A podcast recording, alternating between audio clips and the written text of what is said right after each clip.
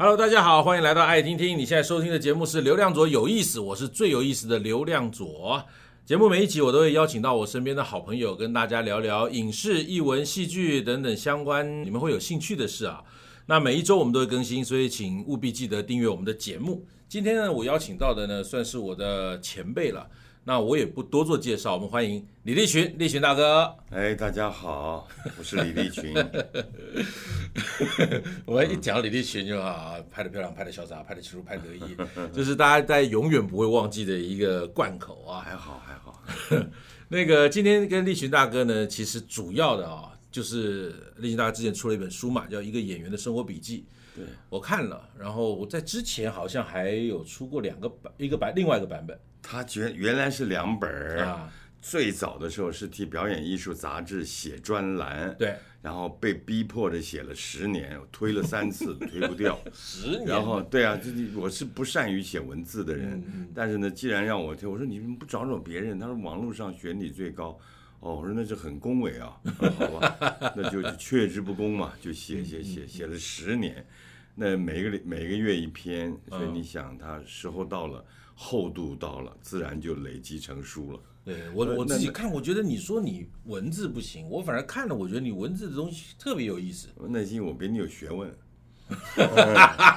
我一点都不觉得我是一个写文字的人。可是可是的，anyway，我看了我就觉得很有画面，然后那个故事感就像以前呐、啊。呃，我先介绍一下哈，我跟立群大哥认识是我大概二十三四岁的时候，一九九一年左右。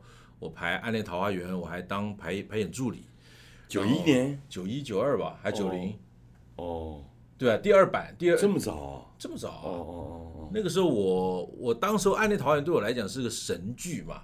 然后赖声川赖老师找我去当排演助理的时候，我乐的开心的。哦，对对对对。然后我一直可以跟大家分享，就是我我从小就是从进到台北艺术大学里面就就对戏剧有梦想嘛。嗯。可是这些梦想怎么样经由一些你自己的热情啊、努力啊，慢慢的有些梦想成真了。而哎，你是北艺大第一届的吧？我第六。哦，你第六届。第六届的。胡子都白了。胡子都白了，五十五十二岁了。那陈丽华呢？他们也白了不都？陈丽华好像他比较不属于白的那一挂了。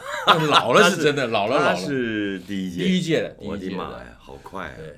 所以看了你们学校筹备，嗯，然后看了你们毕业，看了一堆一堆人毕业出来跟我们合作，是是，所以当时候在《爱恋桃花源》的那个排练现场，第一次碰到立群大哥，我就觉得美梦成真。就是我们当时候在台下往台上看的人，然后竟然在同一个工作场域里边，哇，那那个感觉我不太会形容，我会形容，因为我也碰过。你对我在台我在学生时代演话剧的时候，看到台上那些中式的。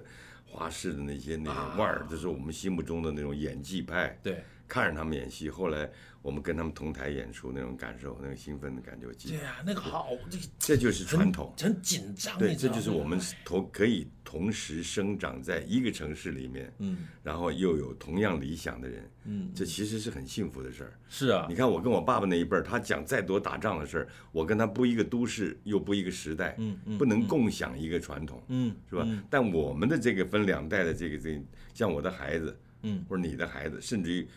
甚至于我再比你大十岁的话，我们都一辈儿，嗯嗯，对不两两辈儿，对不对？两辈儿，两辈儿。所以呢，我们居然都可以在同一个城市里生活，嗯，这个太幸福了。我就想起我爸爸妈妈讲的话，我跟他们不同一个城市，不同一个世界，你知道，就是就是。没有我，我觉得你好是好在你记性很好。我我父亲，我当然我十四岁的时候父亲过世嘛，他当然就没有办法跟我，因为他讲了很多，可我没记得。可是你记性好到。因为我以前跟你聊天也好，或看你书里面也好，你是巨细靡遗的 记得所有的事儿。哎呦，我的妈！我在这书里头啊，我真的很推荐大家看这本书哈。原因很简单，因为立群大哥是一个太会说故事的人，而且他记性太好了。呃，我还记得相声里头讲这个记性好，烦恼多，烦恼对烦恼多。我跟你讲，我跟你讲，阿斗，我你刚说我记性好，就好就好笑，为什么呢？我最近翻看我写的这本书，嗯、呃，好像最后一篇稿子也到一六年了，一六啊，一五一六啊，一五还一六啊、嗯、，OK，然后我就发现我怎么记性这么好啊？为什么呢？为什么呢？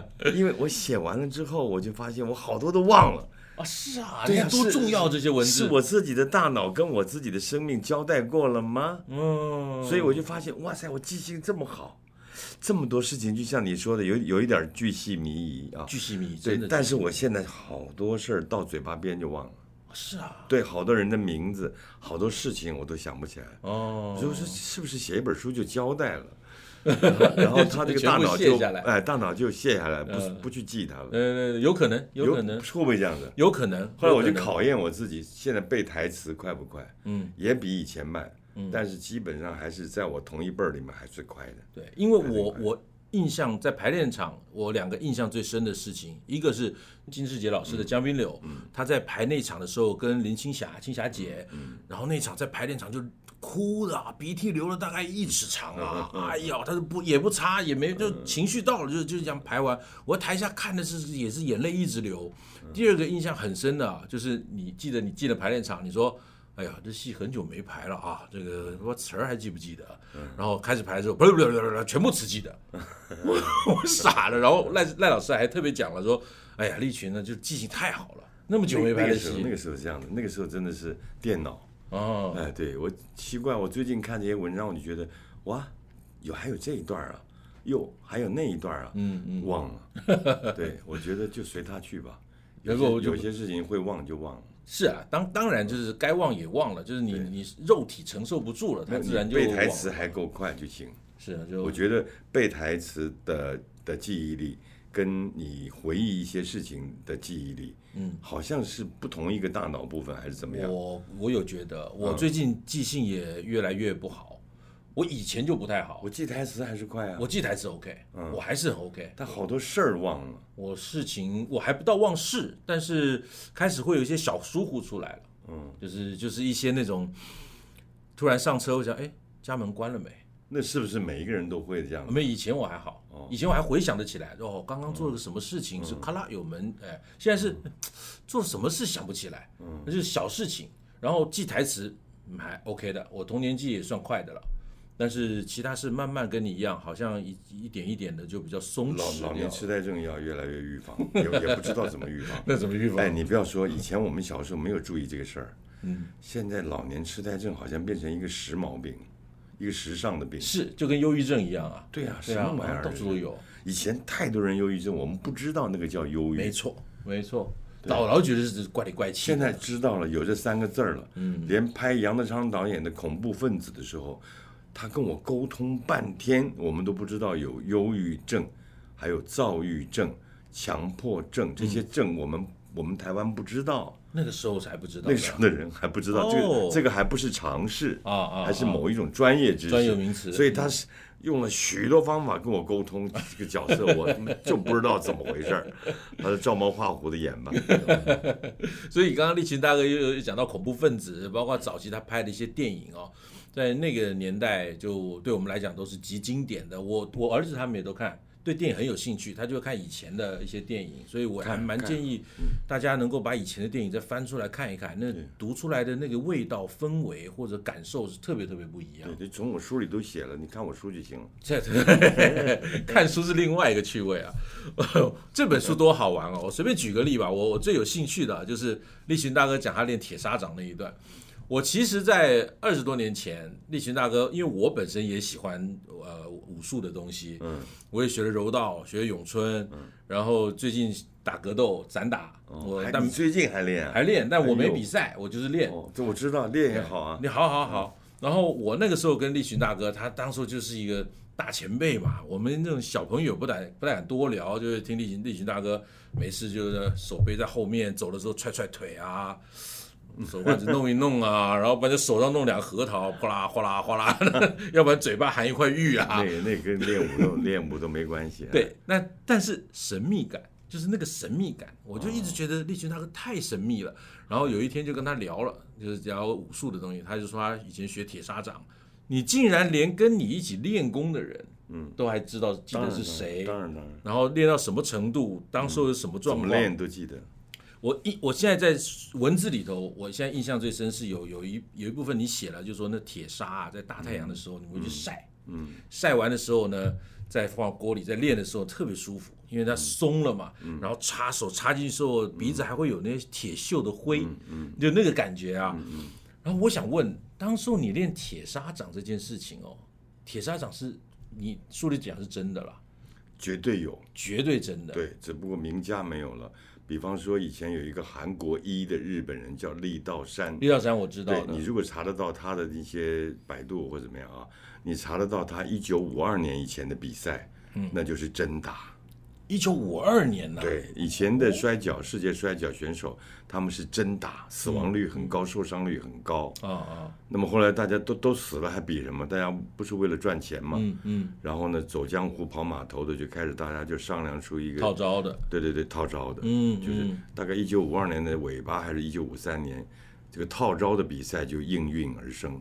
有后期了，他的徒弟珠穆马场嘛，啊，但是都是所以就是对那个时候他们也是以继承力道山的铁砂掌，尤其是马场嘛，那就很有名。对，我就看过以前我们小时候不是那个电视上有一段时间那个摔跤很流行。哎，我小时候 两两三岁的时候，对，宾果市里也专门放嘛，对对对对，录影带，录影带。对，我看过一卷是黑白的力道山在打在日本打的时候打那个。一个南美大怪兽，嗯嗯，大概是南美洲来一个黑人，很大，大只，其实像非非洲人，对，嗯，就像个大猩猩一样，嗯，那个眼睛瞪得大的圆的，盯着立道山看的那个样子，就是要想把他给掐死那感觉，就是因为那个比赛是真的，嗯嗯，不是我死就是你亡，所以你想想看，他眼睛里出来的认真的杀气，嗯嗯，他认真嘛，所以他他要杀了你。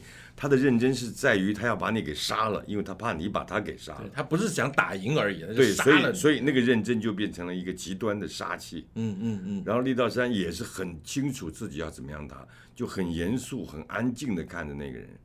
那个人上过来一要抓他的那个脖子，他就一个甩掌，就是用手背甩出去。嗯用手掌背甩出去，不是不是手掌心，嗯，不是打耳刮，就像反打巴掌的概念，对对，甩掌这叫甩掌，啪一甩出去，就一下子打到那个大个儿的黑人的胸部，那个人就两个手就往后翻翻翻翻，啪倒地上，没起来，呃，就就没有就就没有起来，哇塞，就没有起来，整个前胸部的这个软肋骨全碎，神经被毒化破坏，那个是中西医都救不了的。就打死了，对对，中医西医都救不了那种毒，那是铁铁锈的一种精华。所以你讲的毒是在练铁砂掌的时候，它存在于这个皮肤里头、组织里头的东西。铁砂掌最难的其实就是那个药方，药方对不对？药药方里面一定有毒药，草药里的一些毒药，它那个毒药是以毒攻毒，把你那个铁锈的精华到你的身体里面以后，你不会破伤风啊，你不会干嘛的。然后铁锈一定要保持得很干净。哦。然后除除了这个，除了这个药方是最最重要的之外，你的营养一定要很够。嗯。因为它这个不是一般的运动。嗯嗯。到最后，它肝跟肾的付出很大。这样讲好像听起来有点高啊，有点高空人类。我们就随便聊一聊就算了。那书里头是讲的很详细啊。不是话题是从你说铁砂掌到底有没有真的？对。有的，有的，你觉得有的。所以没有，我们也不会瞎练一年。对，因为呃呃，你跟那个马师傅啊。嗯，对，马师傅学的嘛。对对对，他也没练好。那对，他也没练成。对，他练歪了嘛。对，他也没练成，反正，所以我们也是好奇，就跟着练。我们当然也没练成，但是没练成嘛，大概蹭了点边儿。嗯嗯，那点边儿现在也没有了。那那个是那个书上讲，那个时候你们跟柔道选手对战的时候啊，你讲的是掐他的身体。就我们海专嘛，海专有柔，因为我也参加柔道社嘛，就没事就去玩嘛。嗯。然后呢，柔道那个时候柔道一个柔道一段的。呃，跟我们玩就摔，我就隔着柔道服就抓他一把嘛，因为我们铁砂掌的手一抓进去的时候，他有一种会自己往里面跑的感觉啊，揉进去对对对，那个时候就有这种感觉，就呃，我们两个练的铁砂掌的人都有那种感觉，就是好像手如果稍微一使劲儿，穿进一个人的肚皮，把他肠子拉出来，好像是理所当然的事。意念上是是这样子。对对对，觉得非常容易。可是那是插铁砂插出来的感觉，当然是，就是你铁砂已经一开始你只能插到大概手手指的一半深，就两指节。对，然后你会插到你的手掌的没入，整个手掌插下去以后，还到你的小手背上面差不多一寸。哦，就稍微我们在把脉的时候，在上面的地方。对对对，这十五六公分插进去，这十五六公分的落差就是你这一年练的差别。一把插进去啊，轻轻的，不能用力插，用力插反而是用暴力反而插不进去，就是很顺的就进去了。哇塞，嗯，所以所以那个时候你才会有一种感觉，人的肚皮是如此的薄啊，哇塞，要想穿过去太容易了。我我我自己以前练咏春的时候啊，我当然没有像你那么专注，我们俩个性不太一样。我觉得你对事情专注度太高了，那已经超越凡人了。像我练咏春，我散着练啊。我们以前练什么？我们就一本日历，以前还有日历嘛，我们就每天打打一百拳，撕掉，打一百拳，撕掉。那练了三百六十五天之后，你就是打强的一百拳嘛。概念上是这样嘛？这都是硬功，硬功啊！他没有配合内功的话，很多功夫到到到老的时候没什么用了。没有没有，那那就打到我整个指节发黑，对啊，会受伤的。呃，就我后来就打了打了大概三个月吧，我不想打了，没耐心打了。咏春有像咏春，我觉得就是就是南方的一种少林拳里面的这种短短短短距离的短，它有什么木桩啊那些东西，我我不太清楚，我觉得。那个练不小，练不好的话就练受伤。它其实就是一个防身嘛，就是硬功嘛。对，硬功，就是就是每天打，每天打，你的骨头自然就不怕打。嗯，这个碰到真的内功或者铁砂掌的时候，就一秒钟就结束了。嗯，马上就结束。哇塞！现现在没有了，我铁砂掌练的现在没有了。现在会会退会退功？不是不是，收音机旁边的朋友先告诉你，我现在没有了，别来挑战啊！你你要来挑战我，我只有捡砖头砸你。我最相信砖头。所以那个功就是反正没练就退，没练就退。嗯嗯，不是没练不一定退，我们没有练好。OK，我们没有练到啊。如果力道山有七八成的话。我猜我也就一成，嗯，我那个朋友体力比较好，营养比较好，他也就一成半，哦，多那半成就不得了。呃，戴朝南，啊，戴朝南，戴朝南，戴朝南，对，戴朝南一块练，对。然后呢，当时候这个戴朝南这书上讲他比较有钱，那每一次练功还可以吃牛肉。他那时候的阶级军人是中士，是是职业军人，他把他的那个薪水全部拿来买牛肉，买大力丸。所以他那个 真管用，我告诉你阿斗，真管用。哎呀，那个那个那份营养给我的话，哇，我一我一定两成。他就吃的壮壮的啦，哎呦，壮到走路都像一头牛走过来那么沉，然后脚步之轻巧，轻轻一弹就就跳到他鼻子这么高的地方。是啊，对他双脚一蹦就上去了。哇塞，就是那种哎呀，就少侠吧。现在讲起来都是过去式。嗯，那个马师傅也不是什么高手大师，就是我们从小就是忘年之交的一种朋友。嗯，然后就练了，就这么回事儿。那个年代练功夫的一些军人或者是爱练功夫的人，以习武自居的这些人很多。嗯，难难免我们会认识到又有兴趣，那么就练了。真正的功夫，有碰到师傅，他未必教你的。真功夫、好功夫的人会藏啊，不会。真功夫不能随便乱教人。嗯，我这我这我们这位马叔叔呢，他那个铁砂掌呢也，他也好奇，我们也好奇，大家一块儿瞎练。对，可能只练对了一半吧，没有练出毛病就不错了。对，我都怀疑我的散光眼是不是就练坏了？在书上有讲啊，达到三百多度散光啊，三百五、四百散光，本来没有的，嗯突然间怎么就来了？哎，可是我当时练拳的时候，有人跟我讲，他说手指头是你跟我讲的吧？手指什么关节的穴就是跟眼睛有关的，有的有的哦，那个会把眼睛打坏。对，视神经有吧？有在在纸上前面。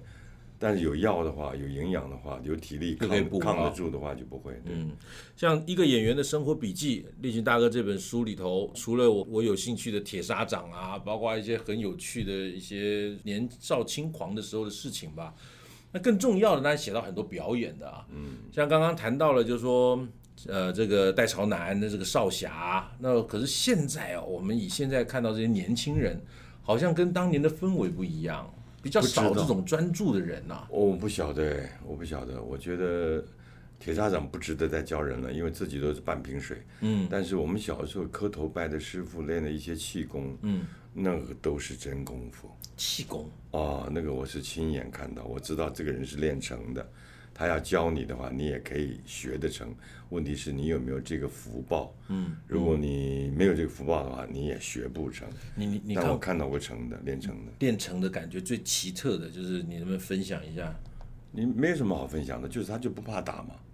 乱打一通的。呃，他亲口告诉我，而且绝对不是骗人的。嗯，就是七供宁波人。嗯，七供师傅教的七供，如果练好了，嗯，气功啊，气功，气功，气功嘛，气功，刀枪不入是小事情，就是他的原文。嗯，对，师傅教你们的气功就是黄金，黄金，哎，就是教你们到天上去的。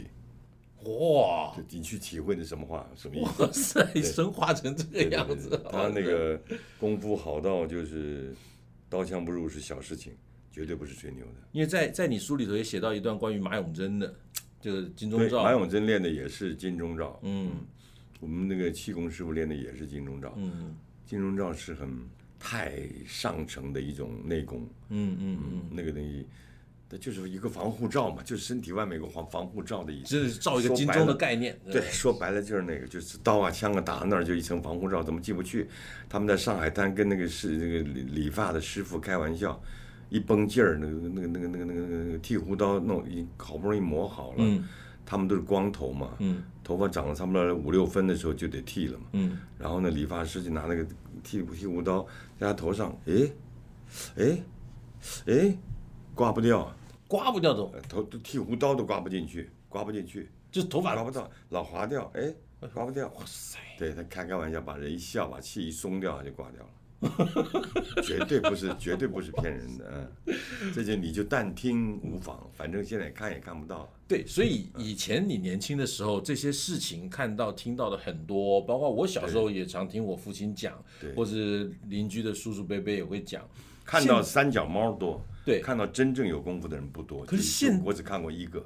但重点现在不容易了吧？包括你大陆那么多年了，你还有看到过这样的人吗？凡是中国功夫的真功夫，庄家把式除外啊。嗯。我今天练个三年咏春，啊，八年这个太极，啊，就是只练个太极拳的外形，没有练太极拳内功。嗯。这太容易了吧？这个满街都还是。嗯。啊，但是中国功夫，如果你没有练内功，这个内功的基础不够，嗯，那外功内外功内功到老都一一场空嘛啊！练拳不练腿，或者是什么练气功不练内功，不练什么练少林不练内功什么之类的莫名其妙的，到老都是一场空。嗯，所以师傅才会说，我的功夫是让你们上天用的，就体会一下啊！上天上哪个天啊？就是修道嘛。嗯，他的他的功夫是这样子的，就修行用的。哎，修行用。一般庄家把式谁都会练，包括奥林匹克的运动选手拿金牌的，那都是庄家把式里的极高手。嗯，嗯，就是说，因为我能够拿到奥林匹克金牌，不管柔道、拳击还是什么，还是跑步。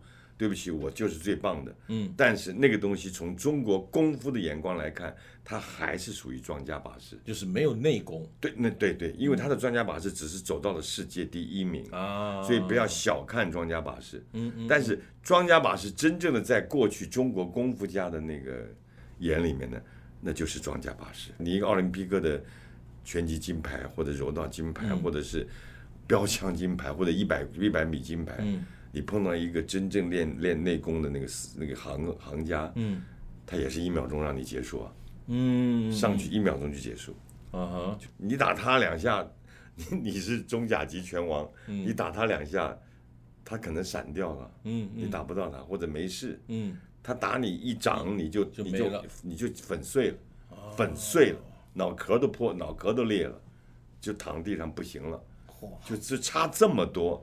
那还谈什么呢？我说，所以我说，这么高级的精致的功夫，哪里是这么容易就练到的？所以这就是中国功夫日渐没有，大量没有。功夫本来就难练，所以穷文富武嘛，要很有钱的人，他他都没有什么顾虑吃穿，然后他把老师从云南坐飞机请到上海，住在家里面吃好的喝好的，教你一个人，这么难练的功夫。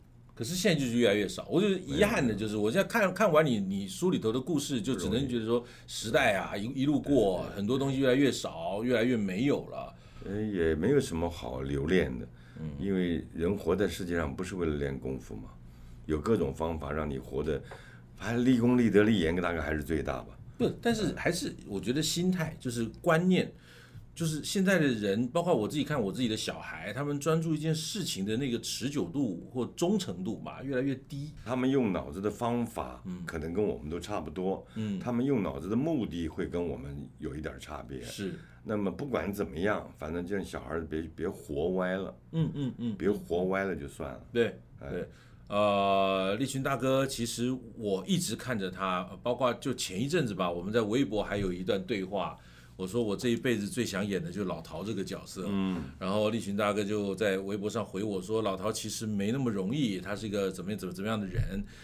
当时候我在喜欢老陶这个角色的时候，我特别喜欢立群大哥一个诠释，不要打扰我，我现在不能被打扰，嗯。到后来我在看很多版的《暗恋桃花源》，在讲这句话的时候，他把它当笑话讲了。可是我在看立群大哥演的时候，那句话我是感动的。嗯，就是一个演员在一个状况中的时候，他真不能被打扰。在《暗恋桃花源》里面，老陶的这个演员之所以那么专注在表演的时候，才能显现出他对这个戏的投入，跟那种我所谓的忠诚感，然后又带入到老陶这一个实际在戏里头的这个跟春花结婚的一个性无能的这个老陶，他他的那种沮丧啊，嗯，无力感啊，这两个整个整个《暗恋桃花源》讲的就是无奈嘛，嗯。导演导不出来，他那个演员没办法明白他想要的东西，就无奈。嗯，演员演不出来，无奈。两两个剧团要排戏，抢一个场地，嗯，到底该谁排？无奈。无奈。哎，那《暗恋桃花源》里面的故事也是无奈。嗯，老陶呢，打不到打不到大鱼到上游去，他有是有追寻的这个人。老陶反而是一个有追寻的人。嗯嗯。但是又又怎么样呢？到了上游，好像到了桃花源。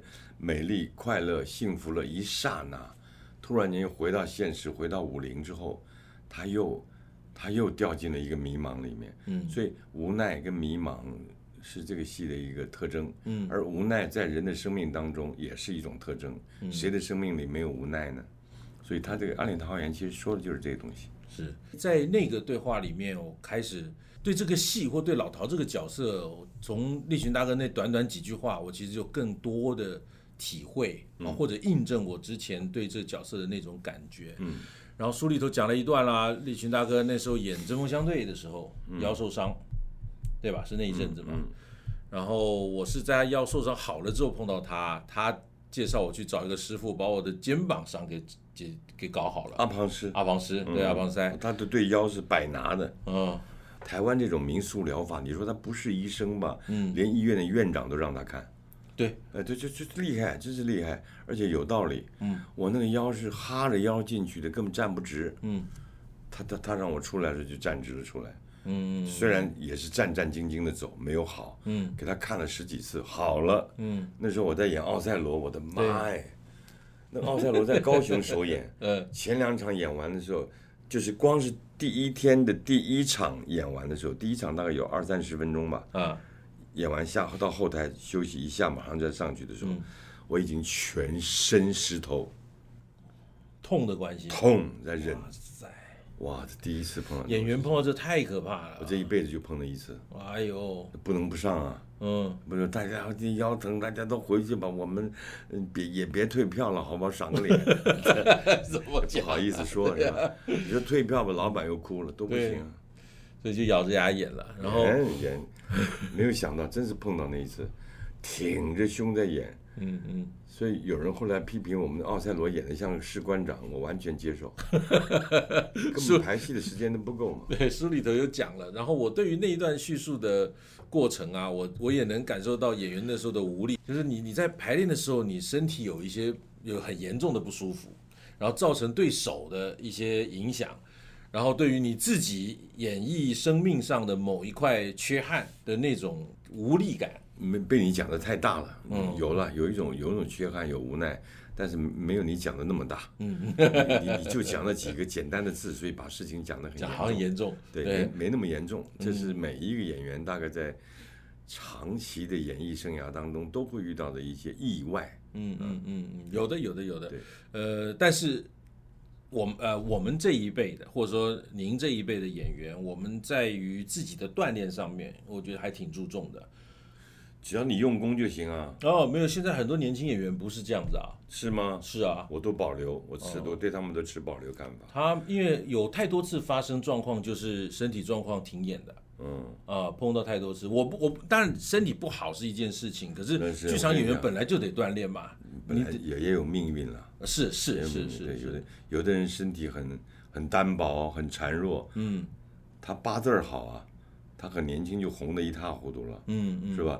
后来呢，从不会演戏就变得很红，慢慢的还想再红下去，自己就摸索着演着演着，也演的还差不多，就更红下去。有有这种人，有莫名其妙红一辈子的。当当然当然很多，都没有什么，就是每就一个人一个命嘛。嗯，就像一个戏一个命一样，所以没什么。现在年轻人的用功方法或者是生活态度，我都我我越来越不知道，但是我都持保留态度。我觉得应该是看好他们。哦，那必须的了，未来是他们的嘛。对对对，怎么办呢？绝不唱衰。如果他们有需要我们帮忙的地方，只要你们开口，我们尽量配合。就怕连忙都帮不上。是，就现在的演艺的生态来讲吧，立群大哥会给这些年轻演员什么建议呢？兴趣是最好的老师。我一直到我二十一岁接触戏剧，今年六十八岁，几几年了？四十七年。二一六八四十七年啊！我这四十七年了，我就只有今年演一个戏，我特别不想演。嗯，就是有点职业病的感觉。啊啊，在这之前我就是累挂了，累到都在大陆累到都觉得再累下去是不是就就会过劳死啊？都想哎都哎都累成会有这种感受了。嗯，还经常会有这种感受。然后呢，也就是没死。然后呢，嗯，就觉得你都不会觉得去抱怨这个戏。嗯嗯，这个戏都烂成这样了。你还在努力想办法把它演得不太烂，嗯，就表示我后来想，我为什么会这样？应该有足够的这个对工作的厌烦症啊，嗯嗯，没有，可能就是因为兴趣领着我们走，领走了之后，领久了之后，你对表演的热情又领着你走，嗯，表演的热情就会把你整个生活中的许多挫折，或许就包容了。可是现在年轻演员碰到最大问题就是机会，他们很难有机会，或者很不容易能够拿到机会。你以为我们那时候机会多啊？比例上来讲，我觉得比较多啊。我们华师训练班两万多个人来考，只取二十个。嗯，顾宝明还被取，杨华明也被取。嗯，我陪他们俩一块去考的，我考上了。两万多个人，两万多个人只取二十个人。哇！结果被取的杨怀民跟顾宝明也都上了。嗯嗯嗯。顾宝明那时候在我心目中是我们年轻人里面演戏演的最好的。可是可是你你像呃华视演员训练班，当时候你只要进到训练班，就保障了你之后能在华视拍戏吗？对对嘛。就我们是二十个人毕业以后，一定个个都签约。可是现在没有啊。哦。懂吧？现在现在，比方你说各个电视台哪有什么演员训练班，我保证你演戏的没有啊？哎呀，还好你到英国去看看。你想要做表演，想要做演员，从事表演这一行，嗯、他的机会更少。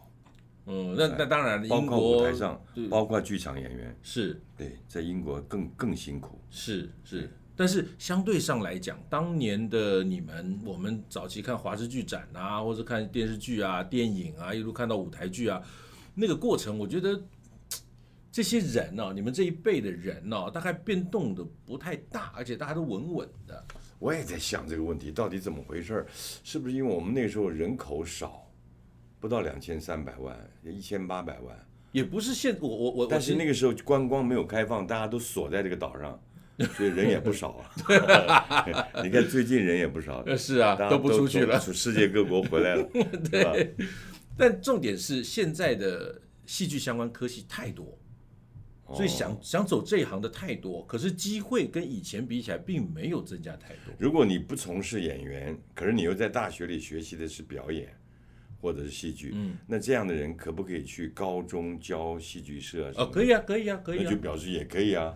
但是还是有一点出路，还是有一点。对，但问题就是说，你制造演员的机机器越来越多了，可是它的市场没有那么多需求，或根本机会上没有那么容易取得。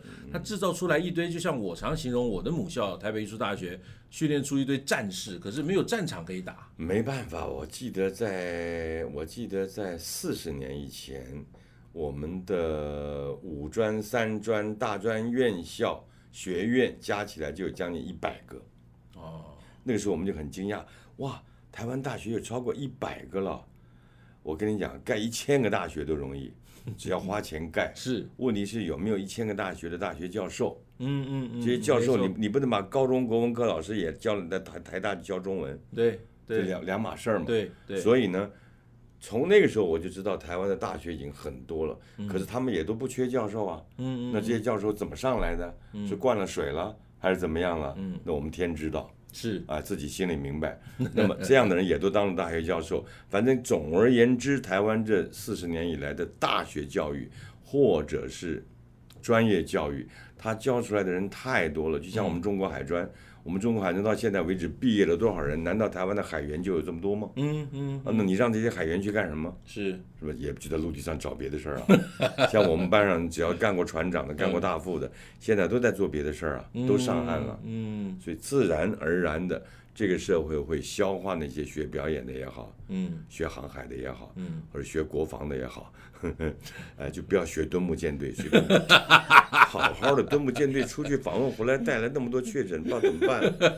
哎呀，现在都在伤脑筋。对呀、啊，接受你访问都没办法专心，还在怕有没有经过那些地方。对呀、啊，敦睦舰队，哎，我今天来是干什么呢？就是说，说说，一个演员的生活笔记啊！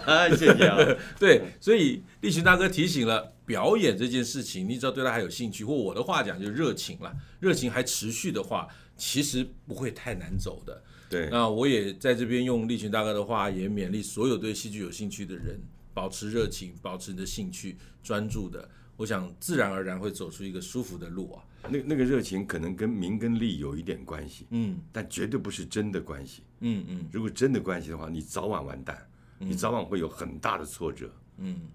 演员是最早就知道什么叫名，什么叫虚名的一个工作。是利吧，当然永远就是桥上不足，桥下有余。嗯嗯啊，所以没有什么过日子可以的。嗯，所以呢，只要你对表演或者是这个这个这个表演这件事情有兴趣、有热情，你就是到了乡下一个小学去教他们的话剧社或者表演活动。你也会心满意足，嗯。啊，像国生是啊，做了这么多年，国生，但但但国生后来慢慢去做做别的去做。对，国生在一个山里的小学带孩子们表演不容易，不容易不容易。OK，他怎么度过的？嗯，那点薪水，嗯，某一种热情嘛，是。一定有，是，所以把对戏剧的热情放诸到你所从事的各种工作。对，你到你到云南，你到青海的一个小学去教那些孩子们表演，嗯，或者是上课。也跟你自己学的表演的热情是是有一点关系的，是不是完全没有关系？嗯，所以不要跟名与利挂得太久，它一定会影响我们，但不要挂太久。嗯嗯嗯。好了，这个今天聊到这边呢，呃，大家开始能够稍微理解我为什么那么喜欢跟立群大哥聊天，那么聊天。对，然后那么喜欢看他的书里头写的东西，找不到找不到贵宾来就赶快找我。对，希望下次还能邀请立群大哥来跟我们聊天。这一本《一个演员的生活笔记》，呃，非常推荐给大家。嗯，是一部很有趣的书。然后你看完之后，会对立群大哥的以前的生活会有很多想象的画面。OK，谢谢立群大哥，希望我们早日再相见。来握个手，谢谢。